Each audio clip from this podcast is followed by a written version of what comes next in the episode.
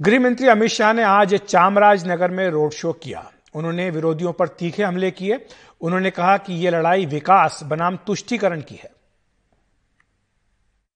JDS और कांग्रेस वाले कहते हैं कि हम आएँगे, जीतेंगे तो फिर से मुस्लिम रिजर्वेशन लाएँगे।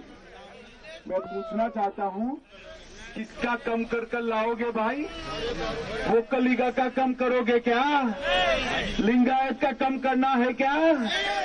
एसपी का कम करना है, एससी का कम करना है। ओबीसी का भी कम नहीं कर दे तो किसके खिलाफ आप हो, वो कर्नाटक की जनता को बता दो।